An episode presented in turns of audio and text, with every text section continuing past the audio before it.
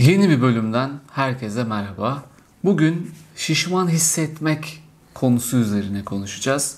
Bu gerçekten kilolu olma hali değil. Burada kilolu hissetmek, şişman hissetmek durumu söz konusu. Ve bu genellikle beden algısıyla ilgili sorunlarda, yeme bozukluklarında sık gördüğümüz bir durum. Bunlarla ilgili konuşacağız. Şimdi bölümümüze başlayalım.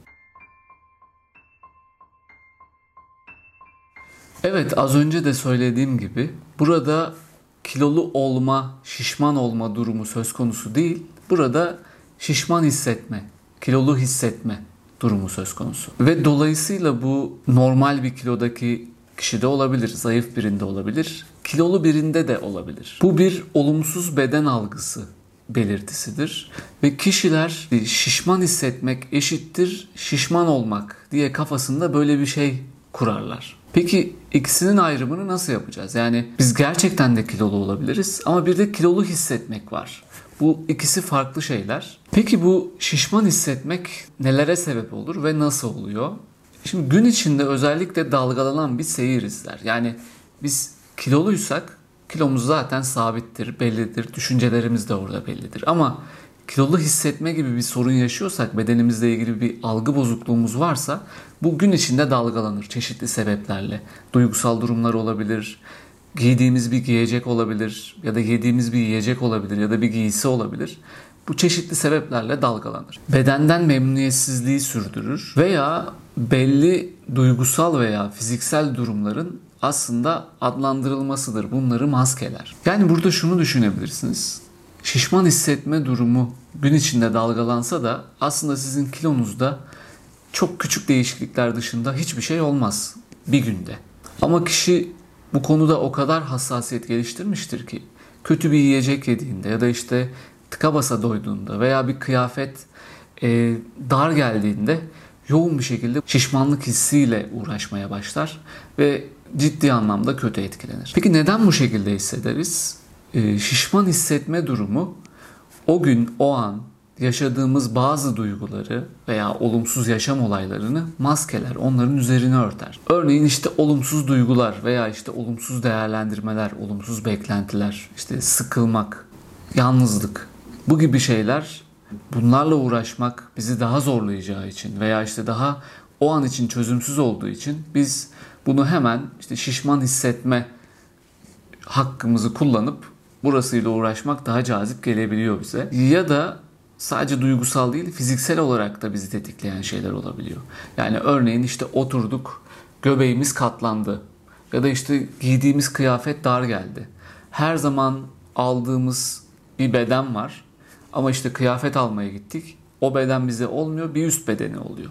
Buralar hep tetikleyici faktörler olabiliyor. Peki bunun için ne yapmamız lazım? Tabii bu daha geniş ve uzun süreli bir süreç olabiliyor çoğu zaman ama kısaca yapmamız gerekenler şunlar. Her şişman hissettiğinizde kendinize şunu sorabilirsiniz. Şu an başka ne hissediyorum? Ve genelde bu şişman hissettiğimizde belirli duyguları hissediyorsak bu duyguların neden kaynaklandığını doğru analiz edip, doğru tespit edip sonra o duyguların gerçekten çözümleri neler? Buna uygun çözümler üretmemiz gerekiyor. Yine sıkılma bu durumu tetikleyen önemli sebeplerden biri olabiliyor.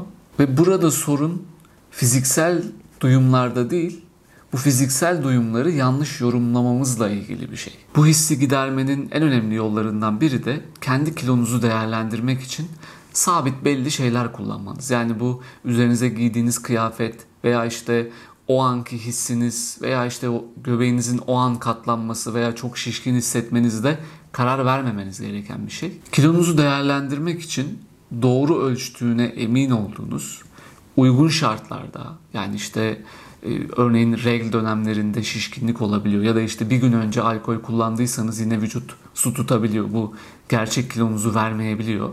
Uygun şartlarda ve güvendiğiniz doğruluğuna güvendiğiniz bir tartıda tartılmak. İkinci yöntem bel çevresinin standarda uygun olarak bir mezura ile ölçülmesi. Bu iki yöntem dışındaki kilo yorumlarınız aslında çeşitli sebeplerden etkilenip doğru kararı veya doğru hissi yaşamanızı engelleyebilir. Eğer bu konuda bir hassasiyetiniz varsa bu iki yöntem dışındaki hiçbir veriyi kilonuzu değerlendirmek için kullanmayın. Yani burada şu şekilde bir çalışma yapabilirsiniz. Önce kendinizi kilolu hissetmenize neden olan durumları bir tespit etmeye çalışın. Sonrasında da bu durumlarda uygulanabilecek kendi yöntemlerinizi, sağlıklı çözümlerinizi bulun. Örnek verelim birkaç tane. Örneğin aynada görüntünüzü ayrıntılı olarak incelemek. Ayna biliyorsunuz her zaman doğru görüntüyü göstermez ve kusur arayan kusur bulur sözünü unutmayın. Yani siz zaten kendinizde olumsuz bir şey arıyorsanız aynada onu bir şekilde bulursunuz. Ve aynaların yanıltıcı olduğunu kendinize hatırlatmanız gerekiyor. Evet bu konu bizim özellikle yeme bozukluklarında veya işte beden algısı bozukluğunda sorun yaşadığımız bir alan. Çoğu zaman gördüğümüz ve üzerine çalıştığımız bir alan. Ee, size yardımcı olabileceğini düşünüyorum bu bilgilerin. Eğer bu konularda sormak istediğiniz şeyler varsa aşağıdaki bağlantı linklerinden bana ulaşabilirsiniz. Ücretsiz bir ön görüşme hakkınız bulunuyor. Yapacağımız sesli ücretsiz ön görüşmede neler yapacağımızı, nasıl ilerleyeceğimizi konuşabiliyoruz. Yakın zamanda yeme bozukluklarıyla ilgili bir atölye çalışması yapmayı planlıyorum online şekilde. Burada amacım daha fazla insana daha düşük maliyetlerle bu kendine yardım konusunda daha doğru bilgiler verebilmek. Bu konuyla da eğer ilgileniyorsanız aşağıda bulunan bağlantı linklerinden bana ulaşabilirsiniz. Buraya kadar dinlediğiniz için çok teşekkürler. Diğer bölümlerde görüşmek üzere. Bu bölümler hoşunuza gidiyorsa, işinize yarıyorsa kanala abone olarak, beğenerek bana destek olabilirsiniz. Veya podcast'ten dinleyen kişiler için de arkadaşlarınızla paylaşarak bana destek olabilirsiniz. Şimdiden çok teşekkürler. Görüşmek üzere.